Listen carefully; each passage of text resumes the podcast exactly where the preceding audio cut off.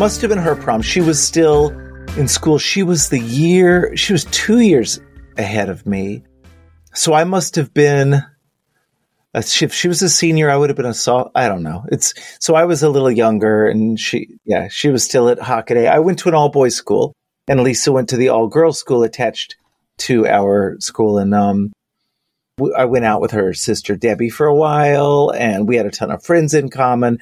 And she was um, already like a really great singer songwriter, and I learned a lot just from watching her in high school. It must be strange, you know, early on as you're kind of trying to make your way. This, you know, person that you you knew and were friends with in high school just becomes like huge all of a sudden. Yeah, and and the way that it happened for her was so unexpected. You know, uh, indie album featured in a in a movie, Reality Bites, and then it just kind of catches the cultural zeitgeist, and it was one of those songs that it was just everywhere all of the sudden, and it was great. Like I, I you know, over over the years, we didn't stay super close, but our orbits would bring us together, and every time we came back together, I felt like she always had good advice for me. She's just always been that that kind of feeling of a big sister. I remember one time I was uh, 20 years ago now, I was mixing the album The Instigator, my first major label solo album. And she was at the the mixer Bob Clearmountain. She was at Bob's house and she's like, "Oh my god, you're so lucky you get to work with Bob Clearmountain. I just hope you appreciate it and know that this could go away anytime. Like this, you may never get to work with Bob Clearmountain again." And it's true that uh, we were on the brink at that moment of the recorded music industry collapsing in on itself. So it had more weight, her advice, than it would have five years earlier. It seems like the old 97s have had a, a, much more it's it was kind of a slower burn, right? I mean, it's it's been consistent, but there wasn't that instantaneous peak in the way that a lot of people had in the 90s. So the old 97s never having had like a um, you know, a breakthrough moment like Lisa did with Stay. It was in a way frustrating because you know I felt like we were as good as anybody that was having a hit at the time. I remember we were label mates with Third Eye Blind, and our, our label kept not all of them, but a few people at our label kept saying things like, why can't you be more like Third Eye Blind? I'm like, I don't know. In hindsight, or at the time, did you understand what it meant to be more like Third Eye Blind? Well, there there was another moment when um, Sylvia Rhone, the the president of Elektra, said to me, "Why do you have to be so sophisticated?" And I remember thinking, like, you know what? To me, that's a good thing. And I want to be sophisticated. I want to appeal to people on a deeper level. I want songs to work on multiple levels. I want to make records that bear repeated listening. So I think that was the problem. I think we, we could have probably, first of all, we would have probably needed to be named something other than old 97s that that reads country. The word old is bad marketing. So that in itself almost was a, um, you know, like it, it charted our course from the very beginning. But our, our idea as a band was, and we said this multiple times to Elektra Records representatives. So nobody could be, you know, we couldn't be accused of, uh, you know, um, bait and switch we said we don't really care about having hits. We want to make a catalog. We want to be able to have a career as a band. We care about longevity more than we care about, you know, charting. And that wound up really being the thing that happened weirdly. Like stuff like that, to me, it seems like that almost never comes true. And you, or maybe it's stupid. Maybe, maybe that's what cynical people tell you. Maybe the truth is if you visualize and then um, externalize your dream to the universe, maybe it does come true. Maybe if you chart a course, you wind up following that course. Certainly, there are plenty of examples of bands that have had that, as you say, rich, deep catalog, but there aren't that many instances that you can point to where they had that moment at the top, at that peak, and, you know, either kept being good or didn't completely implode. Well, yeah. And then the other thing happens where you become tied, tethered to a moment in time. And so I've got all these friends that are in bands that uh, had a hit in the 90s. And now when they go out on tour, a lot of the time it's on a tour that's called like uh, Summer of Fun, the you know 90s summer hits of the 90s. And they'll go do a show where most of their show is people waiting to hear a song. And then at the end, they'll play that song and everybody goes, Oh, great. They played that song. And, and there's nothing inherently wrong with that. And it's very sweet. Nostalgia is important, I think, because it's part of, you know, the memories that make up our lives.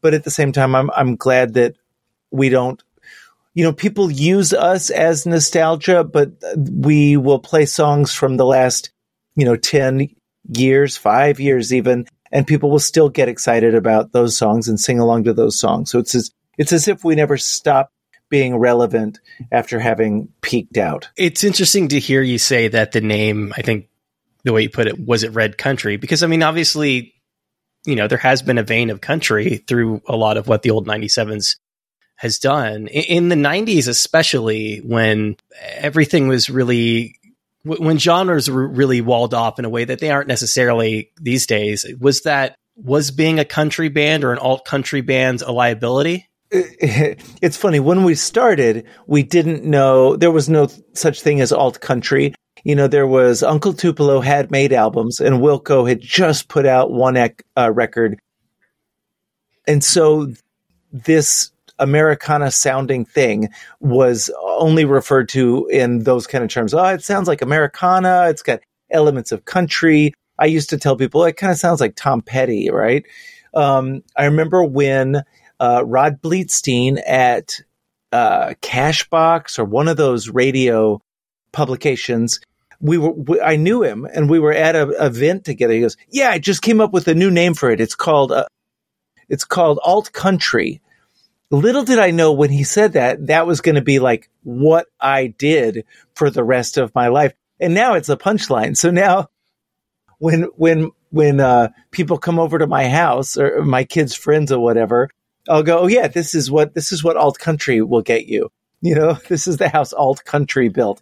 To me, it felt reductive and it felt deceptive because sure, we started off wanting to be like Johnny Cash meets the Clash was sort of the the mission statement in the very beginning, and then like uh, we all kind of got obsessed with different things. You know, Murray wanted more Carter family, and I wanted more Belle and Sebastian, and then it became that the thing where the band does tug tug of war uh, bouts between each album, and then you wind up with whatever the next record is, and it's a little more something, a little less something, and and I love that our band has had the space in it to make room for different sounds. But I do also love that when you go back to Hitchhike to Rome, our first album from 29 years ago, you hear songs that sound remarkably similar to the record that we most recently made. And I mean, that's just, that's who we are. And it, people figure out what to call it and, or they, you got to talk about it somehow. And I'm not going to get mad. It's interesting that you bring up Tom Petty because the there's a single on your new solo record that is like such a Tom Petty song. yeah. It's undeniable, I think. There's a there's a couple of moments on that record where we looked at each other and we thought this song wants to be Jeff Lynne. This song wants to be Traveling Wilburys. Uh, there was um the the single, the song that's about to drop is called "Go Through You," and to me that feels like the the lost Traveling Wilburys track. And the song that's the first sort of teaser song the label has already released is a song called "Follow You Home," which to me just felt like a folk song. And then as we were building it up, we kind of, you know, like I said, we kind of looked at each other and went, "Wow, this really." feels like it's like a, a Tom Petty, Jeff Lynne produced Tom Petty track. And so um, Sam Cohen, the producer, encouraged me. He goes, when you sing this, try and sing it lazy because that's a very Tom Petty thing. And for me, like even right now talking to you, like I am impatient. Like just, it's, it's not an attractive part of my personality as a musician or as a human. Like I'm always ahead of the beat. When I play music with people, I'm always moving faster than the drummer than the rhythm section. You mean it literally in that sense? I mean it in every sense. So like literally musically and also just in my life, I'm always trying to go, go, go. And I'm trying to slow down and it's like, it's something that I'm trying to learn. And so when Sam challenged me to slow down on that song, so if you hear the song Follow You Home, you'll hear like the, the strumming happens and I'll sing, you know, one, and I felt so broke up. And it's all happening very behind the beat.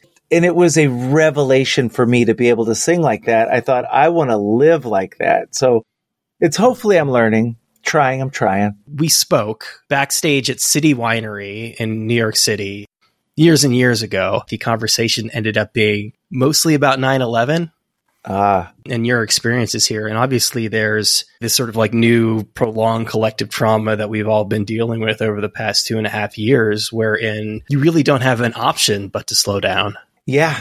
Um, it's funny. I've got a friend visiting me, an old, one of my oldest friends is here.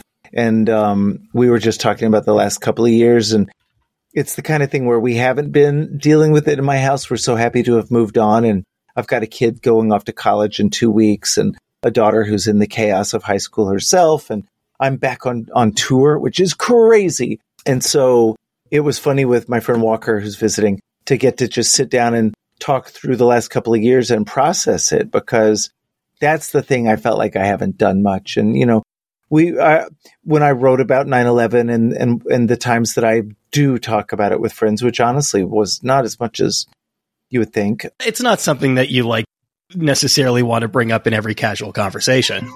and there was a period when you had to, and I've been thinking about this a lot too, you know, with regard to talking to friends, to, you know, like seeing like coworkers after a long time, to like going on dates, somebody I'm meeting for the first time. And it's invariable that this conversation is going to come around the pandemic because it's what we've all been collectively dealing with. There are times when you want to have a good time and not wallow in it.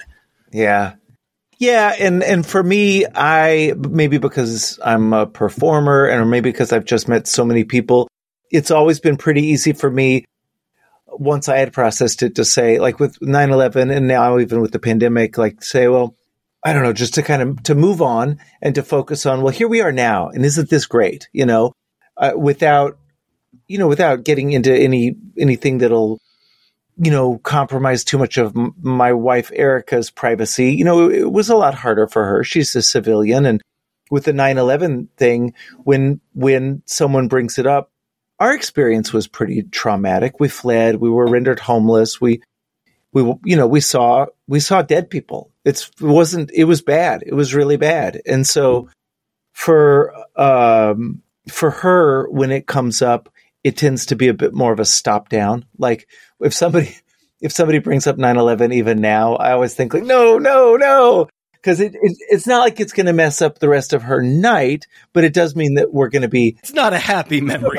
Obviously, you've kept busy, and you know you, you have the solo record coming out. You there was an old '97s album that came out like fairly early on in the pandemic. You know you've got these kids books that you're working on. Again, by normal people standards, you've been pretty busy, but invariably there's a sense in which you have to slow down during all of this. It was great too. I mean, that's something that keeps coming up with me and my friends, but I have been a touring musician since really since like, I don't know, 22 years old.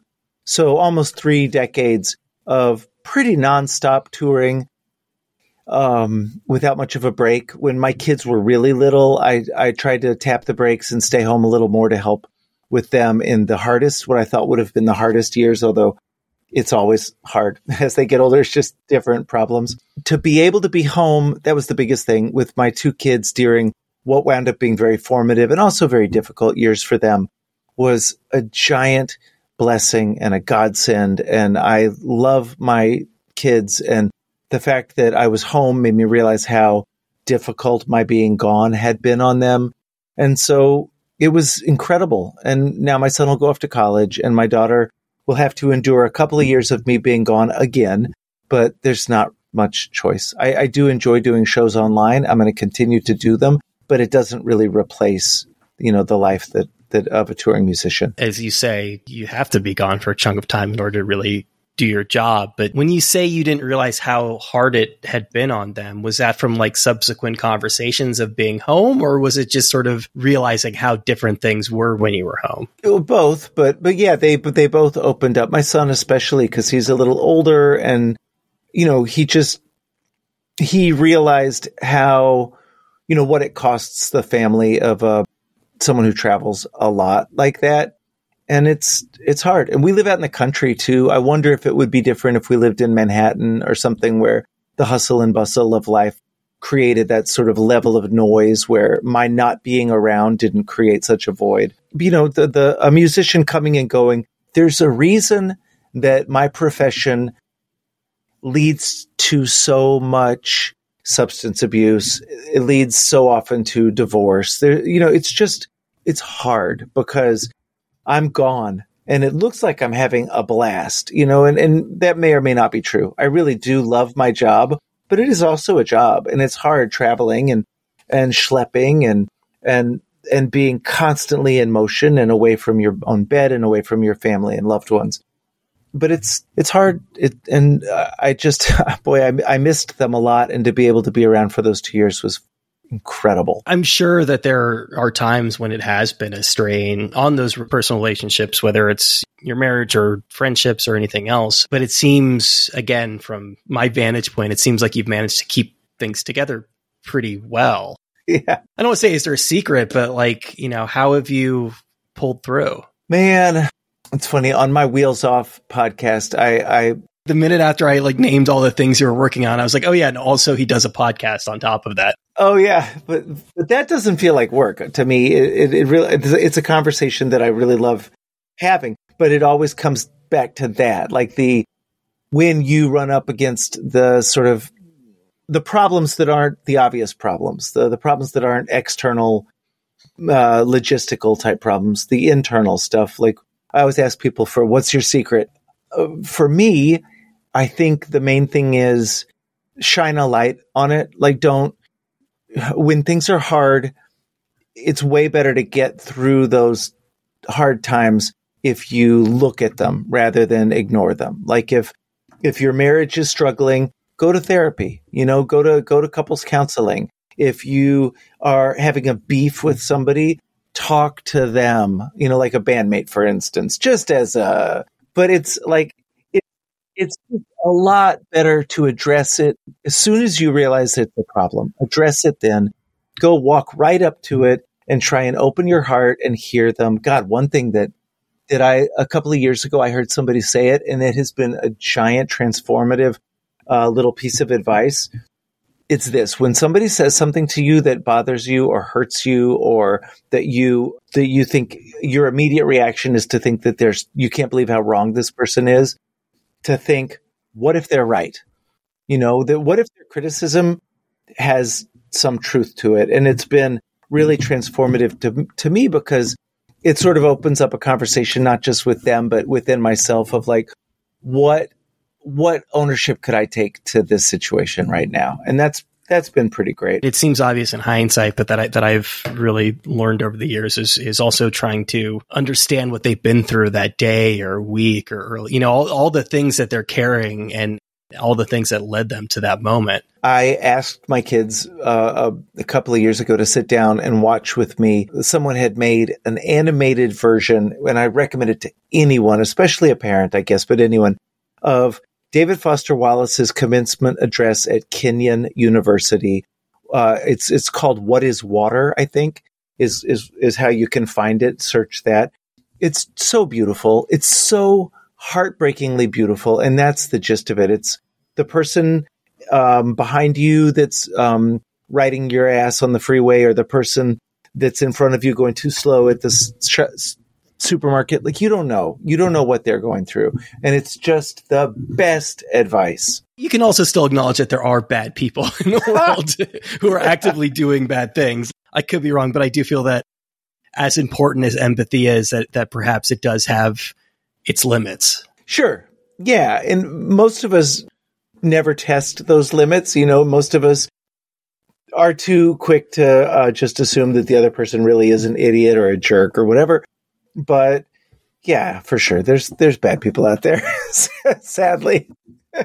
These conversations that you're having, you're able to have this this openness that you have, this mindfulness that you have with the relationships in your life. Again, whether it's your your band or or your family, that's not something that comes naturally. I mean, that's not something that when you're you know in your early 20s, just starting this band, that you're necessarily able to tap into. Oh my God, no. And and when I was young, and I don't know if this is universal, but when I was young, oh my God, I loved the sound of my own voice and I loved to tell everybody what to do And I can't even believe that my bandmates put up with it as long as they did. And they explained to me in kind and unkind terms over the years that they did not need me telling them what to do, but I was pretty sure they did. And um, it, boy, it just took me a long time to just learn to listen, to learn to sit back and let it, let the game come to me, just to let it happen. And even if that means letting people make mistakes, and that's something that's been really useful as a parent as well. Let them make mistakes. You know, it's that's how they're going to learn. You were describing the process of producing this this album. I think Sam Cohen, right? You were working with.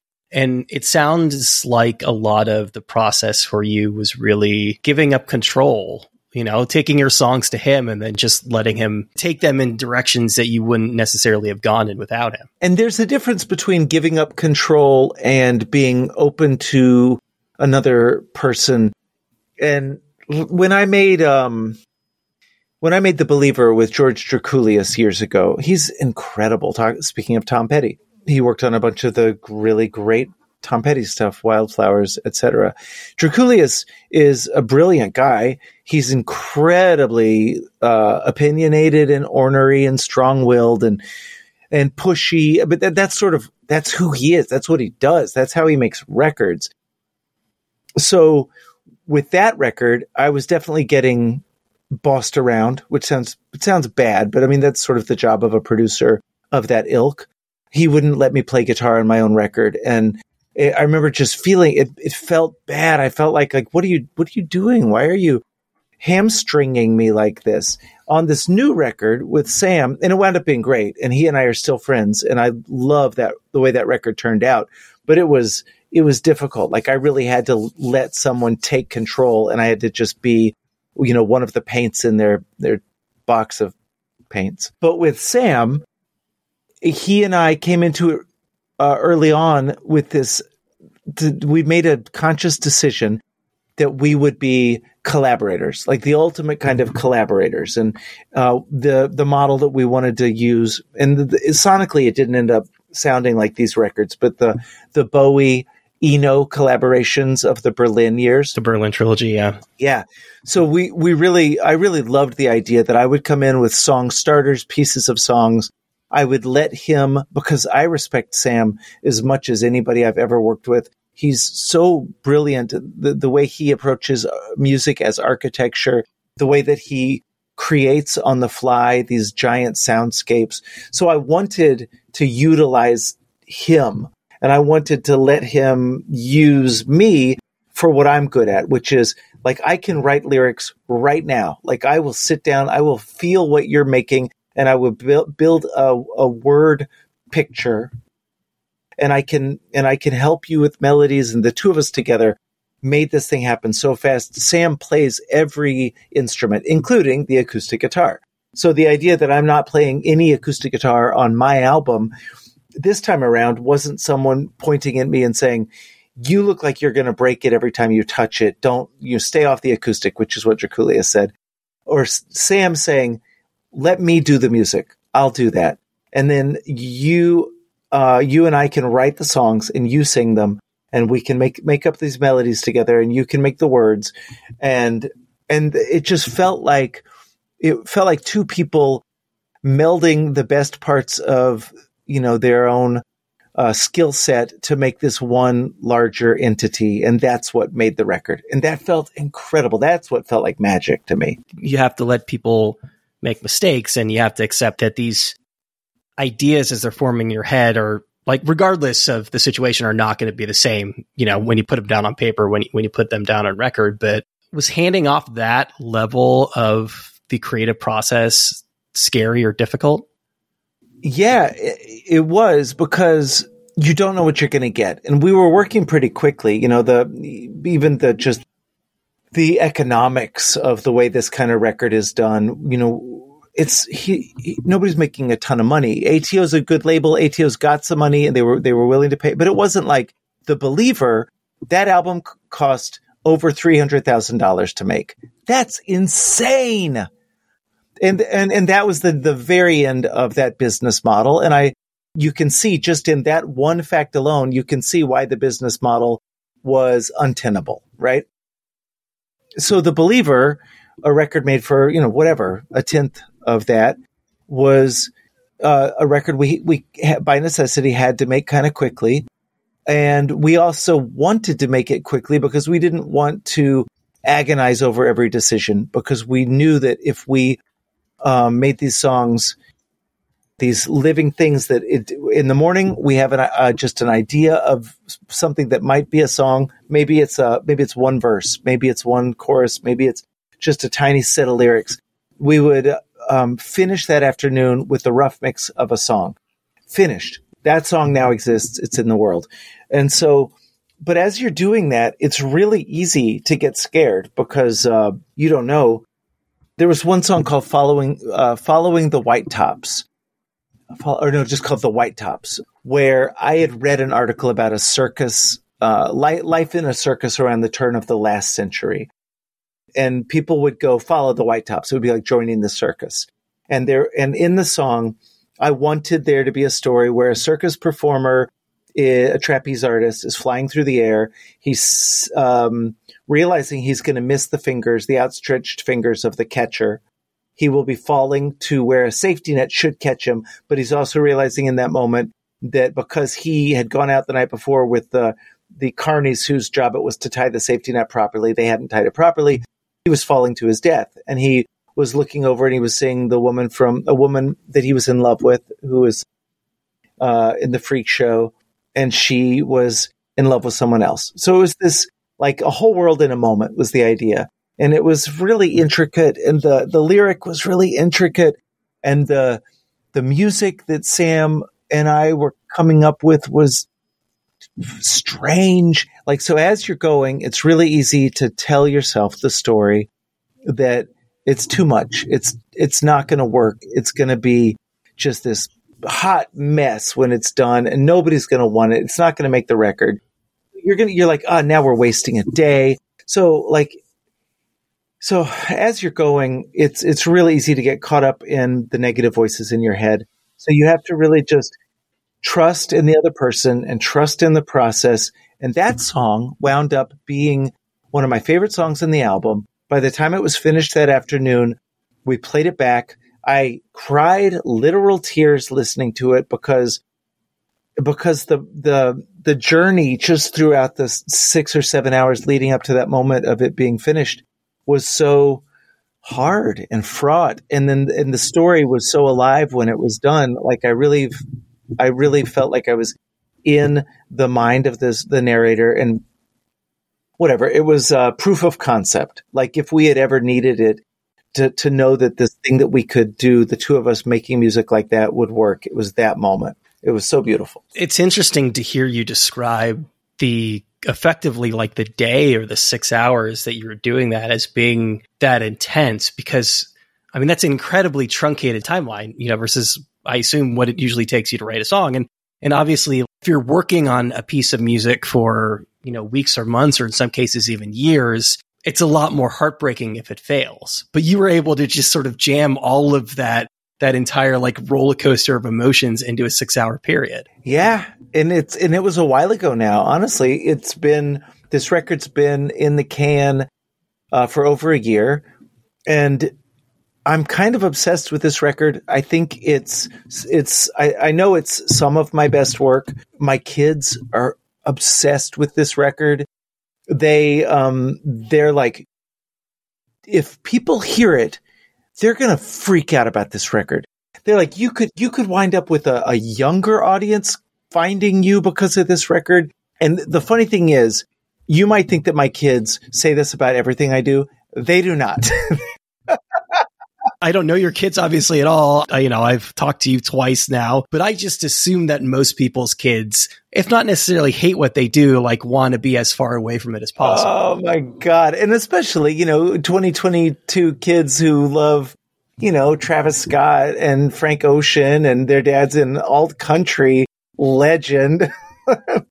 like, oh yeah, dad, you know what legend means? It means old. So it's not like a good thing you know, they they love to roast me. And they, by the way, when I just now called myself a legend, that was I was being ironic. I don't think anybody would like m- mistake that for false modesty. Okay, thanks. Uh, yeah, they uh, they love to roast me, and and I, I, think they appreciate what I do, but it's definitely not something they're going to be jazzed about or listen to. I'm always curious about musicians with kids. And when you talk about affording them the opportunity to make mistakes, that I always wonder, you know, if they do show some sort of interest in music, whether you go out of your way to foster that or kind of dissuade them because like you know firsthand how difficult of a life that can be. Yeah. The good thing is that I know they would only do music if they had no other choice but to do music. That's that's mm-hmm. why people do music anymore, I think. I don't I don't think there was once the idea of a brass ring, right? Like the the music industry was going was handing out million dollar checks for a while there. And even that it turns out that was uh, you know, that was fraudulent. I think to a certain extent, the idea of that still exists, but the reality, you get hit with the reality of it a lot quicker if you go down that road. Yeah. Yeah. And so my kids, they, um, they love music. They especially love the things that they love, right? That's, that's how it works. I have been right there ready to give them guitar lessons, ready to buy them whatever instruments they wanted. And I have bought them drum sets and guitars. And so far, I think I take up a lot of oxygen. I think that's part of it. I always wonder how like Shooter, how did Shooter Jennings wind up doing music when his dad was Waylon? How do people wind up? How does that even work? And may, maybe if I had done it differently, maybe if I had pushed them, maybe if I had incentivized it when they were younger, but I didn't want them to do music unless they really wanted to do it. And so honestly, I just, I'm trying not to dissuade them and not to seem overly eager if they ever show a hint of interest in it. I'm guessing you've crossed paths with Jakob Dylan more than once. And that, you know, that's always an interesting one because they've had success there, but that's a case where there are doors that are open for you that aren't open for most people, but there's no way that you're escaping that shadow. I mean, the the list is pretty long, honestly. Uh, you know, Teddy Teddy Thompson, um, you know, Sting, Sting's kid, Paul Simon's son. The there's a lot of yeah offspring of really super famous, successful, and incredible musicians. Jakob, I think he's he came out of his dad's shadow. Obviously, he just seems so laid back. Like to me, my when I've interacted with him, he just he is happy to be himself, and he's happy to have the success he's had, but he doesn't He's not freaking out about it. He's not trying to prove. That's, I think, the danger is when you have to prove that you aren't your parents' child, like you're you're your own. I don't know. It's it seems really hard to me. Like, but but that's not just even with music. I, I you know, children of writers, children of actors, children of the the family business. It's hard to go into if your parent. I know a chef uh, whose whose dad opened up this incredible barbecue place, and they've had to sort of live up to the, you know, it's it's we all have to live up to or live down the whatever our parents foisted upon us. It's that's that's why the psychiatrists stay in business. What's interesting though is you know looking at again the, the, these myriad things that you do both inside and outside of music is that you don't seem like somebody even at this point in your career, somebody who's been doing this for a long time that is scared to try not just new things musically, as we discussed before, but to start a podcast or to write a kid's book? Yeah, I, I, um, I have to keep hustling. I have to keep swimming like a shark, or else I'll perish. I, I, I just love it. You mean that financially or creatively? In a way, both. Honestly, that that's uh, that's another of the. You know, maybe I'm just looking for silver linings, but never having had any real breakthrough success. One of the one of the really great things about that is it keeps me driven. It keeps me hungry. You know, I I, I have to keep working to feed my kids and pay my mortgage. But I kind of like that. I kind of like that I have never been offered the, you know, the the what must be an incredible temptation to just stop like that's never been an option. I can't just stop and retire and go just live off, you know, sit on a pile of money. But I, I love what I do and I love working. And coming up with new ideas to do different things is, you know, I, I just want to keep going. I want to keep doing it as long as I can. There's other things I haven't done. I've never written a novel. I've never, I've never really acted. I, I, um, I've gotten to do a little bit of that lately. It's that hasn't come out yet, and I'm not allowed to talk about it beyond that. But that's so super fun. I I can see why people enjoy acting. It's so like all this stuff. It's just fun. It's it's part of being alive, right? Obviously, you could give me a much longer list of things that you haven't done, but it sounds like you're singling those things out because those are things that you potentially do want to do. Yeah, of course. I, my my dream of writing a novel started when I was, I don't know, six years old, and and has never been that itch has never been scratched. But that's hanging out there for sure. You described the Whitecap song, and I thought at very least like you're effectively jamming a short story into a song. And I've written some short stories, and I don't think I'm great at it. I'm, you can't be great at anything until you do it and do it. Is that a completely different what part of your brain when it comes to writing versus songwriting? You know what's funny? It feels completely different when you start doing it, but as you get into it, you realize, oh, well, it's actually it's similar muscles, but it's on a different scale, right? So if I if I write a song, I can sit down and in a half an hour, I've maybe I've written a song on an acoustic guitar. It wasn't there, now it's there. So for a short story, as I'm going, it's it's a similar thing. Like I'm trying to figure out the the order of the words, and then what are the what's the next word? What notes am I going to hit? Which which obviously in a short story that's um, um, metaphorical, but you are hitting notes. You're hitting like e- emotional notes. And so as I've as I've worked on longer form prose and longer form fiction and short stories, I've realized that there there is some overlap. Some of the credits that I've accrued by writing hundreds or thousands of songs will apply. They'll, you can transfer schools and yeah, exactly. maintain some of that. It's so funny when when you talk about the Berlin trilogy. The first thing that like jumps to my mind are, the oblique strategy cards, either literally or metaphorically. Are is is that something that has played a role in the way you make music? So I've never had a set of oblique strategy cards. I've seen them at recording studios and I've flipped through them, but I've never actively used them. But I really love the idea of of when you run into uh, a brick wall with something you're working on, ch- change it. You know, go like Bob Dylan had a great quote about when he's writing a song and he runs up and, and he um, and it peters out. He'll if he's working on guitar, he'll switch to piano. I mean, he did have the luxury of being able to play both of those instruments. Yeah, and probably endless time in the studio and all yeah. the other things that come with being Bob Dylan. Yeah. So, um, you know, Dan Wilson, uh, formerly of Semisonic, now he's like one of the great sort of co-writers. Yeah, and he's, he's has been on the show. Oh, great. So yeah, Dan's incredible and he's so thoughtful and the way he thinks about stuff is so useful. And he has a set of cards. Um, that are like the oblique strategy cards, which he promised to send me, and I still never got them.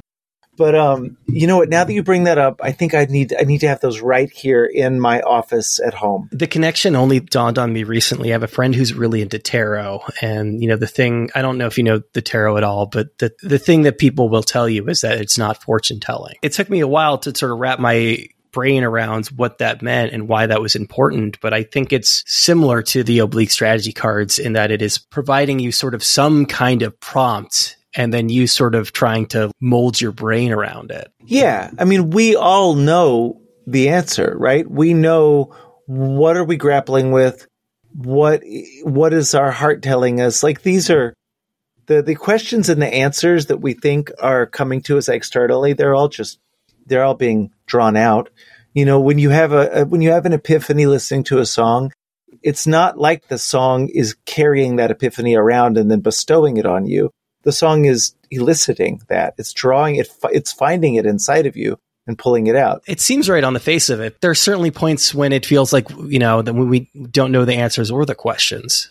I guess it's different to have the answer in you and to know the answer. Yeah. I, I mean, I'm a, a big believer in meditation. Um, I'm a I'm a I'm a huge believer in instinct and the power of instinct, and I think I think if artists have any kind of a superpower that isn't you know utilized as much, or maybe in the wheel in, in the in the arsenal of non artists, it's that it's that we're constantly having to uh, trust our instincts, to listen to them, follow them, uh, not second guess them, because you just have to keep moving, right? What's the next word? What's the next note? What's the next, am I going to, where do I stop? Where does it move to the next section? Like all it is is questions. All it is is blank pages waiting to be filled. And so, you know, we're just grabbing things and, and throwing them down and, and we have to trust that those things, you know, are, the can be made turned into something beautiful and and I certainly believe that. For you though is it is it spiritual or is it scientific? One of my quotes on my senior page was um, from a, a, a book of um, there's a magical realist writer um, Miguel de Unamuno, a Mexican writer, and he the, the line was uh, never study medicine she told augusto. It's best not to know what goes on inside. So for me science is spirituality. How does how does a flower go from being a seed to being a poem. You know, like, so you could explain that vis a vis photosynthesis and nutrient, you know, delivery and etc. Or you could, or you could write a song, you know, or you could make a poem. And for me, like the, like, there's no real difference between science and spirituality because I don't really want to know what they call science. like, like, I'll take the flower. Thank you. That's great. That's all I need. I consider myself a, a, pragmatist generally, and like certainly as I, I, write for a living, and you know, obviously I do some podcasting too. But I tend to think of things very verbally. tend to think that there's nothing that I wouldn't, you know, given given sort of the proper, the long enough timeline that you wouldn't be able to express in text. But the thing I've had to figure out, and I think part of the reason why I didn't immediately take to poetry and why it took me a long time to sort of take to, you know, like Im- impressionistic paintings is at a certain point you realize that there just aren't words for some things. Yeah, that's scary. That's that's um that's the tricky part.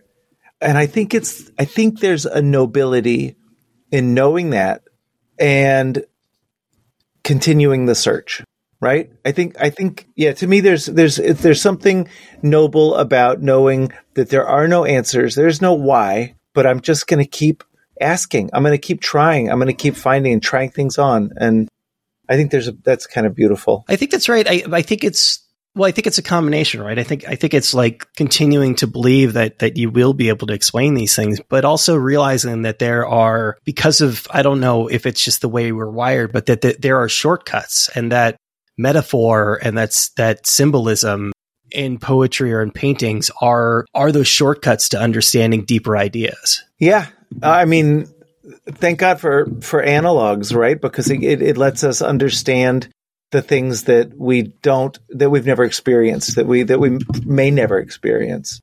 And yeah, I, I um, but also there's the things that you can't um give voice to I think you can build up enough enough details. You can build up enough uh, sign signs to point from different directions that you can. Oh my god, this is tough. Where you can find it, where you can. There's a place. There's a there's a black hole in the middle of where I've put all these signs, and if you just read all these follow all these directions. If you, yeah, you can find yourself in the middle. I can't tell you what's there, but that's what I'm talking about. That's the beautiful thing. Defining negative space. Sure. With the things that are around it. Obviously, you are a very verbal person. You know, you, you're a social person. You have, you have a podcast. You've learned to break some of these complex ideas down into song. What's the process like of writing a children's book? Because that is, talk about eh, eh, eh, having to use really sparse language to sort of tackle some really big ideas. Yeah, it's a it's a whole different thing, but it's it's funny. Sometimes sometimes I feel like my job is people pleasing. Like I'm trying to I'm trying to give people like good feelings while they drink beers in uh, nightclubs or you know when I was writing the first batch of kids poems for the first kids book which was all standalone poems I was trying to make my kids want to stay on the phone with me while I was on tour. They were little back then. And so I would trick them. I'd say, okay, I wrote another poem today and I'm going to need you guys to help me. I need to read it to you and you need to tell me what's good about it, what's bad about it. We can, maybe you can help me workshop it a little bit.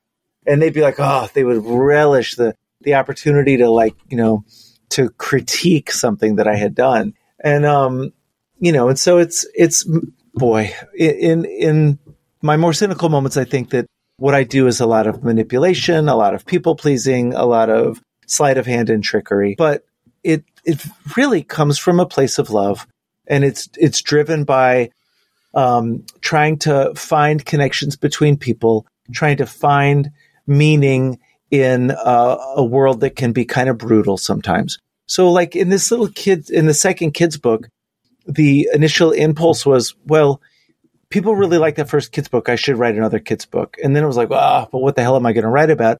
And I started thinking about how much I love my siblings. And then I thought about how when I was little, I thought I hated them at times. And that is a, that's a funny push pull.